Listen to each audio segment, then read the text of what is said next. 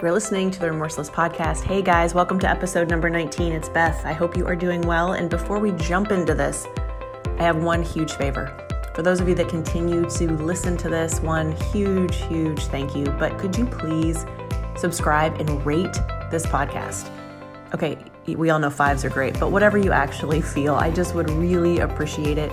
Um, this podcasting world is saturated and it's awesome and it's a lot of all of the adjectivey words, but you know, it doesn't really go anywhere unless people continue to show up, which is my messaging, which is like keep showing up on your journey, right? Keep being remorseless, be living every single day without guilt in spite of wrongdoing.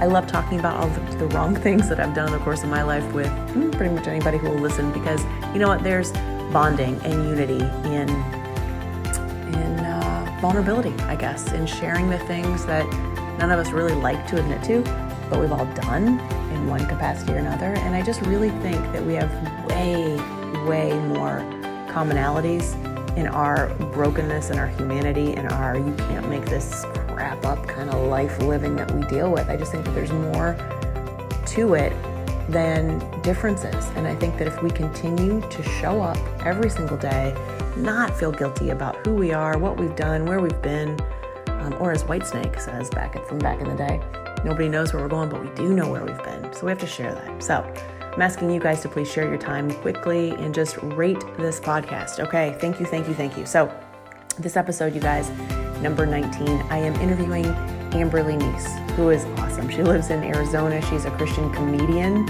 and also fellow 80s uh, metalhead lover. She shares with me she loves Van Halen, so you know I couldn't stop talking to the woman. I hope you enjoy. Settle in, buckle up, do what you need to do. Just please keep tuning in, keep showing up in your life, and remember to be exactly who you were created to be. All right, let's go.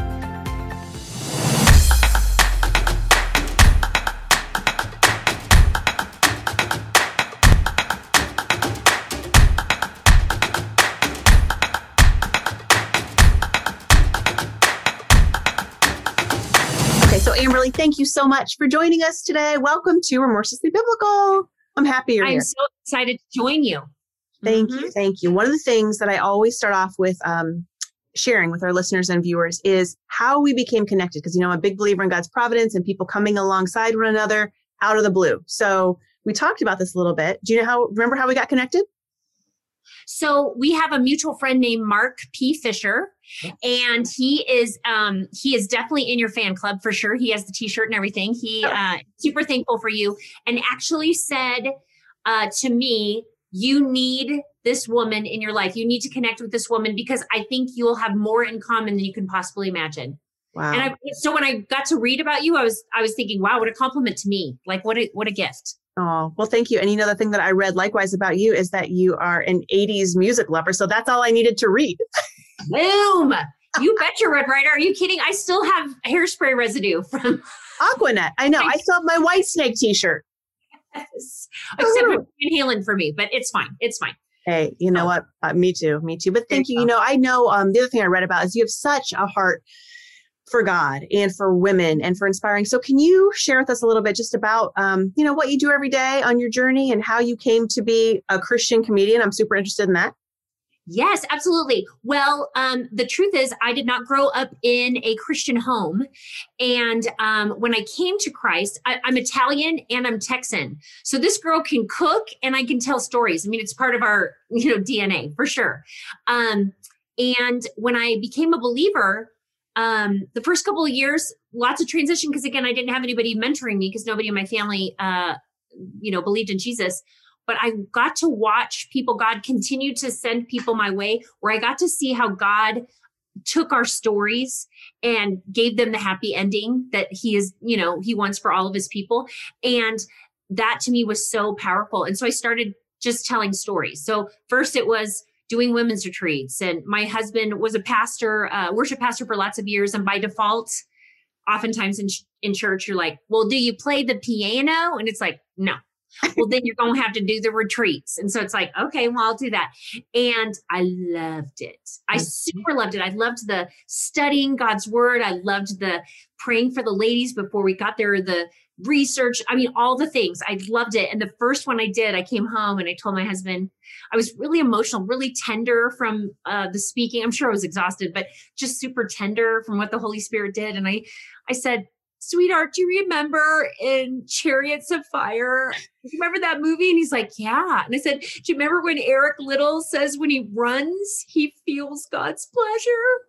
And my husband's like, do you want to start running? And I'm like, no, not even a little bit. Uh, but uh, I said, I think I know what God has put me on the planet to do. Mm-hmm. And it's to encourage women with his word. And that began journey. So um, I started doing, I, I, still, I've done speaking for, uh, well, just a few minutes. Um, my Van Halen uh, t-shirt is just slightly older than, uh, than my ministry, but uh, been speaking to women. And because my stories are often humorous, um, because that is kind of the way I see the world, that's my POV for sure. Um, the glass is not half full, it's half funny for me. Like I find humor in all sorts of places. And so um, a friend challenged me to take it to the next level. And so I started, I'm naturally on two national tours as a comedian. Um, and that's a hoot. That is super fun because it, it gets you in places I would never be able to speak in before. And uh, it really is an honor to encourage people to get more joyful.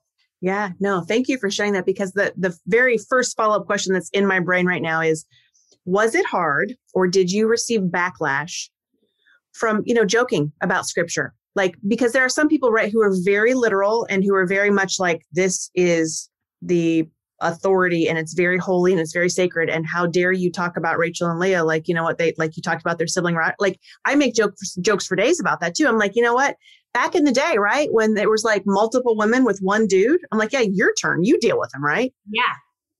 Absolutely. But, so yes and um you don't look even close to being a contemporary to me like you don't look old enough to be my contemporary but I've faced a lot of um opposition for being an outspoken woman who loves Jesus, uh, trying to, you know, speaking in churches. I've had people that are like, if the if the sound person is a guy and he's in the building, you shouldn't speak. Uh-huh. So I started with that. But when I got into comedy, there are always those people that are like, no, we need to be serious about whatever. And um she when in John 1, it says that Jesus um was the word made flesh. You know, he was the word made flesh and made his dwelling among us. But I feel like oftentimes we misunderstand that part of our responsibility as believers is to enflesh all the things that Jesus is. And I can tell you there is no way that a bunch of dudes hung out for the as long as they did and they didn't joke about gas being passed or like some stuff that we'd be like, "Oh, that is totally," but it totally was. There is no way that they didn't they didn't have this bantering or, you know, whatever. And I feel like that's the part of Jesus that I have the honor to give people that perspective that, man, being a Christian, being a believer can be a hoot. And if we don't laugh about it, we will cry about it. And I don't think if Jesus says, I've come that they might have life and have it to the full, and that is not just sitting around speaking about theology with one pinky in the air, like I think is funny. Right. And I, we need to be able to laugh about it. I love that you said that because you're exactly right. When people are like, okay, back in the day, right? Nothing's new under the sun. And oftentimes when I teach, I'm like, look, we are not really reinventing any sort of sin or situation or like life thing that people who came many, many, many thousands of years before us are, you know, also didn't experience. Well, we read about hardships, certainly in scripture, but like if we're going to read about the hard human things, there were certainly funny human things. I mean, there had to be. How do you get through a day without humor is really what I want to know as well. And so I love the fact too, I always go to we're made in God's image. So I tell people, I'm like, there's no way God's not funny. He's got a sense of humor. Oh yeah, I, absolutely. I mean, again, if we were created in His image, yep. Uh, if we have humor, it, it's part of who He is. Um, when when our kids were really small, um, again, because I didn't grow up in a Christian home, I didn't ha- I didn't know about Zacchaeus was a wee little man. I never learned all the fun songs or whatever.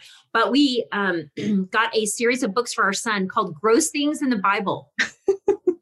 And so we would read like, oh yeah, this guy's guts came out. They thought he was going to the bathroom, but you like all the really like you're like, oh great table talk conversation. But it gave our son this perspective that God's word was um, accessible and understandable, you know, on his level. And yes, maybe it's base humor, but the truth is, it gave him the opportunity to see God differently than mm-hmm. just the guy that when you open up the book on Sunday that people talk about, the stories about. And I think that that is the truth. When we make people laugh and we invite them into God's story to see things from a different perspective, I think. I think it's holy. I really do. I think it's a holy exploration of things. Um, and we get to be the Sherpa, you and I, you know, and those of us who are called to that ministry. What an honor. Um, right. What an honor indeed. That's right. That's right. Yeah. So when did you actually come? I heard you say you didn't grow up in the church or with that background. When did you come to know Jesus? Uh, in August of 1980. Uh, my parents uh, divorced. My dad was actually a motivational speaker for the New Age movement for a little while. My mom was what I'm going to call a cultural Catholic because she was Italian, you're by default Catholic, you know what I mean? But like she had no faith, unlike many of the Catholics in my life, she had no faith base. It was just culture base. Mm-hmm. And um, my mom and dad uh, divorced. My mom remarried really quickly. That's that's another story for another podcast. Um, and we moved to a brand new state. I knew nobody. I was awkward. I was five ten in fifth grade. Five ten. I've only grown an inch since fifth grade. So I was like a Yeti, like yeah. Sasquatch. Hello, I'm in this grade, and I was play basketball. Oh, of course. Yeah. Okay. All right. All right. Just checking. Um, of course, with those headbands, you betcha, Red Ryder. I had the had, I had it going on. But we get to this new community, and the girls that live next door to us, who were totally my sister, they are the exact same age my sister and I were. Their parents wouldn't let us hang out unless we went to church with them. Wow. Which I'm not sure is like super great uh evan you know evangelism tool, but it worked. It got our keisters in uh church. And uh I remember the Sunday that Pastor Richard Jackson talked about Jesus wanting to be my friend. And there I was feeling so unloved. Even the friends that I had with me, it was conditional. You know, I had to do what they did in order for them to be our friends. And um, he just preached a sermon talking about Jesus wanting to be our friend. And I lost my ever loving mind and thought, mm-hmm. I don't know. I don't understand. I don't even really have a context of what this all means. But the man says, go forward, and Jesus wants to be my friend. And so I went forward and it started my journey. And did I take a ton of like, ton of detours? You betcha. Um, but so thankful that, you know, uh, there's no condemnation for those who are in Christ Jesus, and He has loved me through it. And so thankful for that. Right, right, right. I heard you say that and it reminded me instantly of your belonging project because I feel like right when you were that age and you and your sister and you weren't necessarily um, mm. included because you didn't go to a church. Right. And really, like we all do, we just really want to have a sense of belonging. We want to know that we matter. We want to know that we have value, that other people see us and hear us, and we belong somewhere and we fit in. So, do you think that anything about that experience helped shape your belonging project to find your tribe? Oh, 100%. Um, okay. So the belonging project, we moved to a new community here as an adult, you know, and I'm, I'm, I was almost 50 at the time. We moved to a new place. I'm having to find new friends. And it felt totally like the fifth grade experience or like the junior high dance where you stand up against the wall and you're like, somebody pick me, please. And of course, all the boys at that age are sample size. Who wants to dance with the Yeti, you know, when you're, um, when you're, you're 5'11, 5'10. There you go. Exactly. I'm 5'11 now. But anyway, um, I start I felt I was plugged right back into that old um, stuff, and so I started looking at the scriptures. Like, okay, so what are some? I'm a practical girl. Mm-hmm. Um, as scatterbrained as I seem, I'm. I love me some practical tools, like those practical nuggets. And I felt like there were all these this pattern of one another's in the New Testament. All these love one another, pray for one another, confess your sins to one another, and found out that there were 52. So that I win a year. I don't even talk about this in the book, but I win a year that I practice one for a week like benjamin franklin used to do with the with the virtues. I would i would say like okay this is the week that i'm focusing on practicing hospitality with one another. This is the week that i'm gonna and so i just started practicing that whole thing and trying to and the truth is god's word makes us more um, attractive to others. And people were like hey i'd love to and so i started forging these friendships by doing this uh, I don't even experiment, I guess. And then the Belonging Project was born. So it's a Bible study, a four week Bible study, and every day is a different one another. Mm-hmm. And uh, it delves right into that because I think we're all. I mean, you seem to have a zillion people who adore you, but the truth is, in January of 2020, I just read this. In January of 2020, before Zoom fatigue and before we knew that toilet paper was going to be hoarded and all the things, 61% of Americans admitted to being lonely in January of 2020. Wow. And then we have this crazy quarantine where in our town for months and months and months, higher rate of suicide than people who died of COVID because mm-hmm. people were just desperate and they were feeling so disconnected. Mm-hmm. And so it just put a fire in my belly. I wanted more people to do the belonging project because I thought if more people will, are connected, maybe there'll be less of this overwhelm. It'll still be hard, but mm-hmm. they wouldn't feel like they were alone in their process. And so, so yes, thank you for asking. By the way, nice little segue intro. You should you should think about you know doing interviews and having I, a podcast. You know, yeah, just, I'm, I'm going to sit with that a minute. I'm, gonna, I'm gonna see what I come up with. well, you know, I just I have learned, right? My whole spiritual formation has been it's interesting to me. I don't know if you feel this way, but growing up, I was uh, very much a doer. I mean, I still am, right? Wow. But now I actually am okay with sitting still. And when I was a doer, I had I was like a little bit of a bulldozer. I was like, okay, we're gonna do this and this and this and get out of the way. So insofar as I was doing, I was not listening. I, mm-hmm. I was mm. not hearing people, and nor was I hearing God. Like I just was like, okay, I believe in him. I know he's out there. And it really wasn't until um, personification came my way and I read The Shack. Yeah. Similar to what you said about Jesus being your friend. I'm like, wait a minute, I can go hang out and fish with Jesus out in the lake here. Like, I mean, wait, the Holy Spirit can be a woman. Like, I just, the personification for me brought me back to my Charlotte's Web days. I was like Wilbur and I was in it. Oh, yeah. I love it. But but you know, I was I was raised Catholic. I am Italian too, so I was that was interesting to me. Like Irish and Italian didn't have a choice. But I didn't learn the stories. I only heard about an angry God. That's what my ears took away because I'm such a quote achiever. I'm like, wait, I'm missing the mark. I'm not saying enough Hail Marys. I don't really mean it. Like I had a bad thought. Oh yeah. Oh yeah. Oh, oh yeah. oh yeah. Oh yeah. Three okay. and and also though very much a solid eight because I believe in social justice, right? So I'm all about yeah, I'm a I'm a three eight all day long, which you are a power play all by yourself. That's amazing yeah and also sort of hard to like i get on my own nerves sometimes right like it's mm. a it's a lot to take. And so i had to um, julie andrews used to say um, i'm so sweet sometimes i make myself sick. That's it that's it. There's something to that. I mean right we live in our own bodies our entire journey our entire life. So it's like we know better than anybody else. And i'm like look i'm toning it down over here. So it's, wow. it's been hard but god really has done a work in me to say you know what? Um, you're not always in control. You're not always right. And you need to take these gifts that I have provided and wield them for good. And I'm like, I want to, but I can't do it on my own. Yeah. Ooh, that is so good. I mean, I can't imagine that probably cracked your world open when you came to that realization. It's probably it's probably still a process. There's probably still a dying to self every day when you yeah. when you sit and be, but good for you. Yeah, thank you. It's definitely a journey. And I just always feel like when you are doing for others, right? That's the gospel is mostly, if not all, in action as opposed to words. I'm a big believer in like your words have got to align with your actions because if not, what's the point? You know? Yeah, faith without deeds is dead. I That's mean, it. like it's pretty, it's pretty clear. That's so wow. Okay, so I have a question for you. I know that you're I'm the interviewee, but so it. you said the shack, which I super loved, and I was I'll be honest, I'll probably make one of your or 27 of your listeners frustrated, but um, when the shack came out and people were like, "Oh, I, I, it's terrible and it's un, you know, biblical or whatever." It's like when you go to the Getty Museum and you see somebody's depiction of Jesus.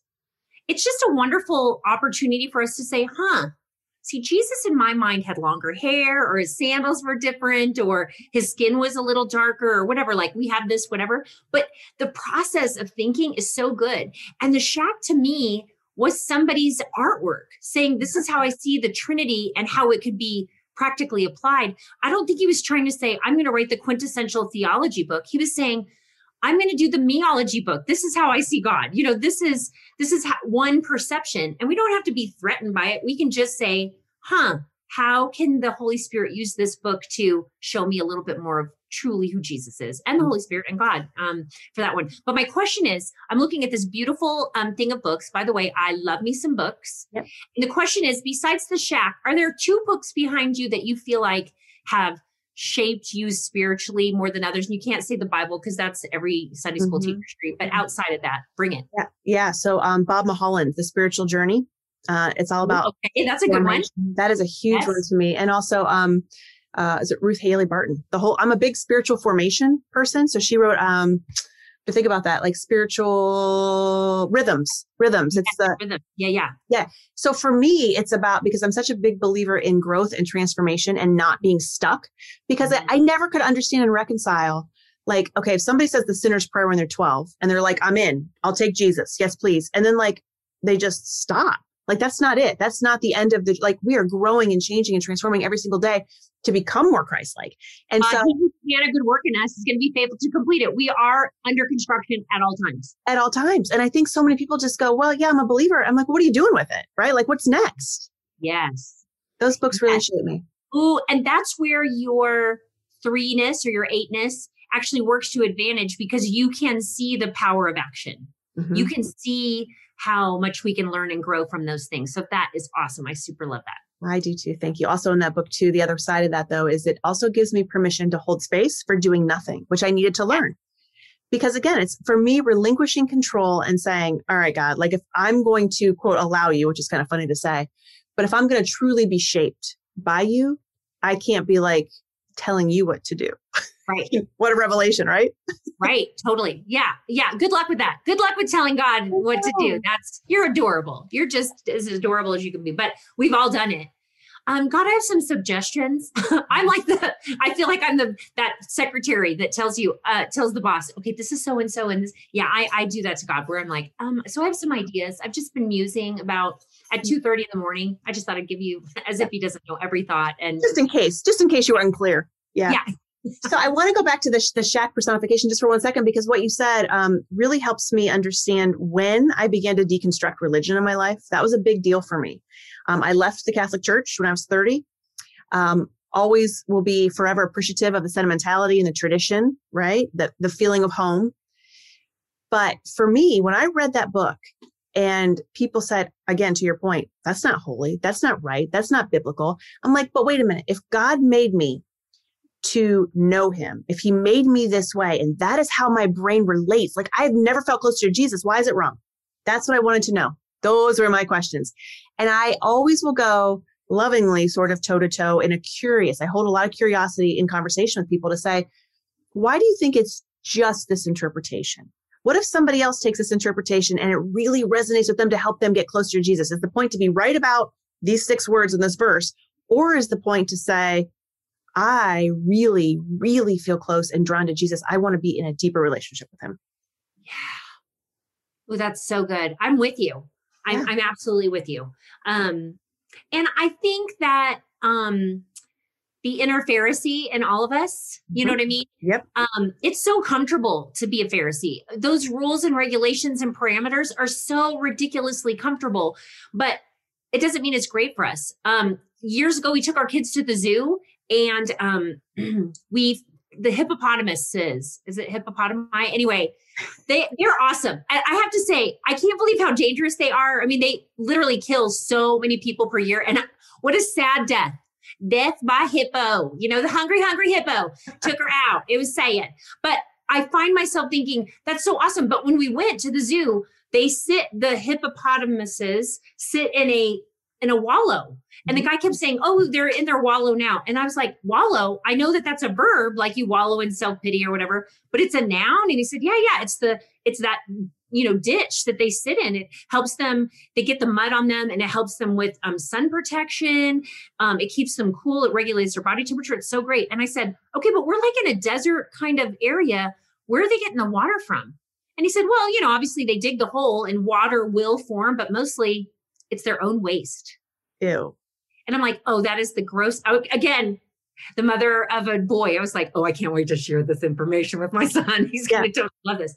However, that's what we do when we get caught up in those rules. We just wallow in our own self righteousness instead of marinating in God's word and really being open to what He has to say. We sit and it's super comfortable. That's what I said. I was like, they really like that. And they're like, yeah, it's super comfortable to them. It's what they know. Yeah. And so it's easy to get caught in that Pharisee uh, trap and sit in that wallow in our own stuff. But the truth is, God has called us to to freedom and to marination, not into wallow.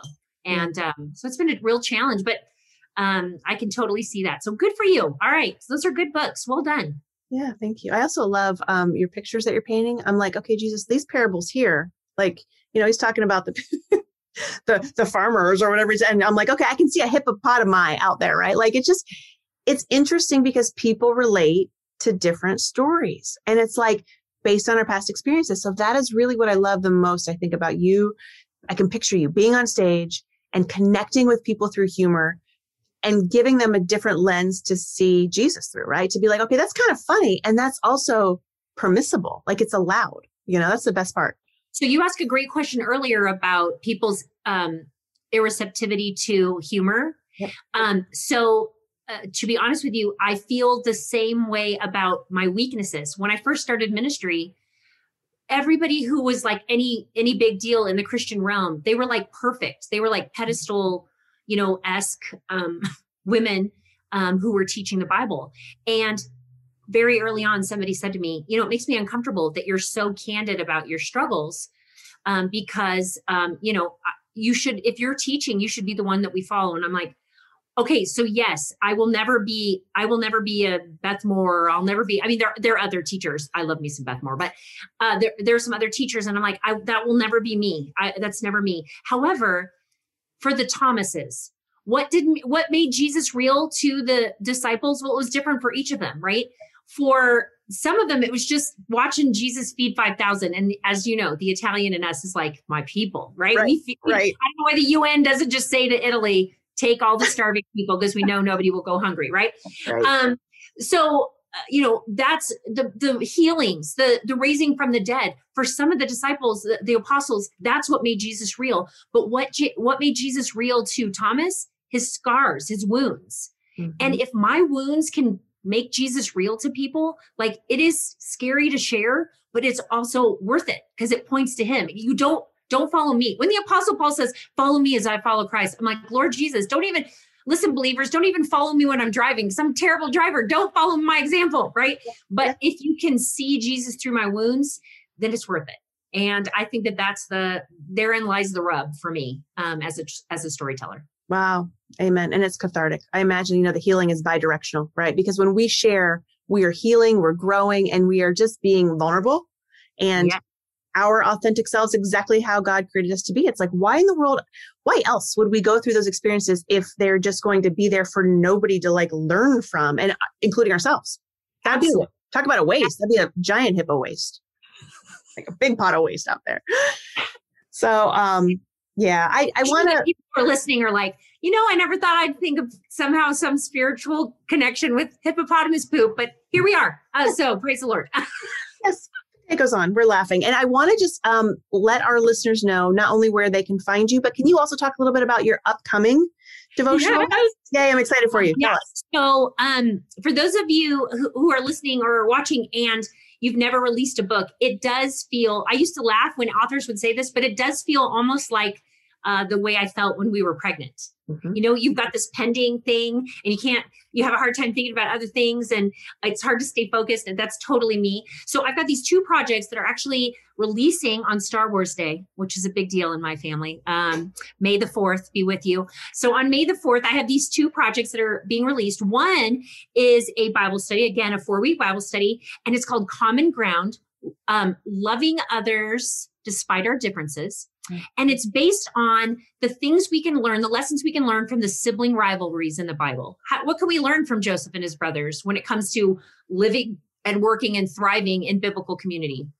What can we learn from Rachel and Leah? What can we learn from Mary and Martha and Lazarus? I mean, what are the takeaways when we look at um, and and it, it's a really like it was such a rich study to be a part of. I was so excited to dive into God's Word and try to find some real great nuggets. And the Holy Spirit was so faithful, tons, tons, tons, tons of good things.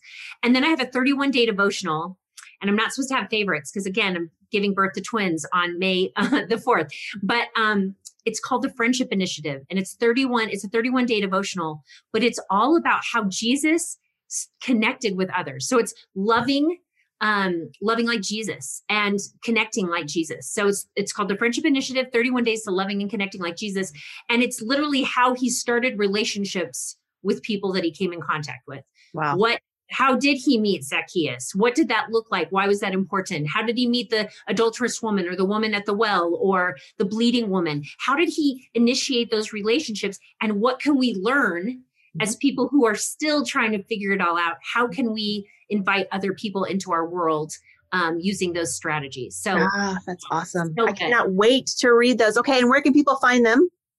Amazon is great. And actually, if your um, if your people will do me a huge favor, if you'll wait until May 4th, I know this sounds crazy, but if you think of Star Wars Day, somebody makes some doofus Star Wars pun, you say, oh, "That's the day I need to I need to make the purchase." Because the cool thing about the way Amazon works is, if there are a ton of people that buy on the same day, it starts to trend, and more people have access to it. And obviously, we want as many people as possible to know how to love people better. Mm-hmm. So if you can wait till May fourth, I know it's crazy, but then get on Amazon, make your purchases, and again, I would love to have you be a part of it. And then if you get on my website, I often do Bible studies with people, so you can actually do the Bible study with me um, and we can talk about all sorts of stuff. Obviously, poop will probably be involved because I've said it three times already in this. I don't always talk about waste, but when I do, um, I talk about number two like 27 times. But anyway, um, I would love for that to happen as well. And I'd love to encourage um, those that that need a little oomph in Jesus' name. And I'd love to be a part of that.